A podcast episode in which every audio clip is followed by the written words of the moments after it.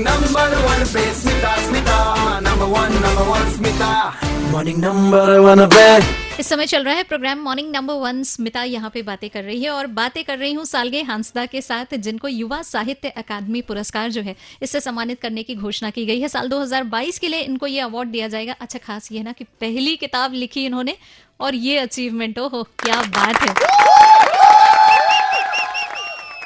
वैसे सालगे यहाँ पे मेरा अगला सवाल जो है वो ये है कि आपने तो बड़ी मेहनत करी है वो तो ठीक है लेकिन आपके अलावा और किन किन लोगों ने बहुत मेहनत की है मतलब जिनका योगदान आप देखती हैं आपकी इस कामयाबी के पीछे?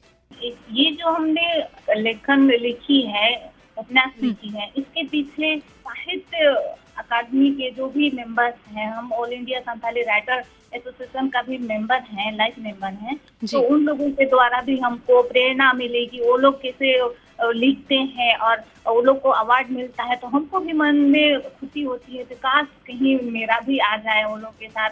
हम कभी नहीं सोचे थे कि वो लोग के साथ में हम खड़े हो पाए, लेकिन हमको लगता था कि चलो हम भी कुछ कर पाए।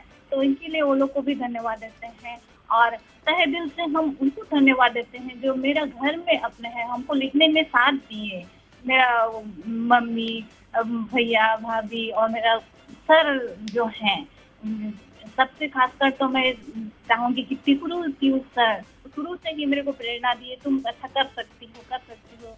मेरे को बहुत प्रेरणा देते थे कि दुनिया चाहे आपको समझे या ना समझे हमको पता है कि आप कर सकते हैं। तो उन्हीं के द्वारा हमको प्रेरणा मिलता है कि हमें हमको करना चाहिए। चलिए बहुत अच्छी बात है। और साथ ही साथ आपने अभी जैसे साहित्य अकादमी युवा पुरस्कार जीता है आप और भी कई सारी उपलब्धियाँ अपने नाम में जोड़ती चली जाएँ। इसके लिए बहुत सारी शुभकामनाएँ सालगे। आपको भी बहुत बहुत धन्यवाद thank you and thank you so much सालगे यहाँ पर बातें करने के लिए अपना टाइम देने के लिए। Thank you so much thank you धन्यवाद। स्टे ट्यून्ड बचाते रहो।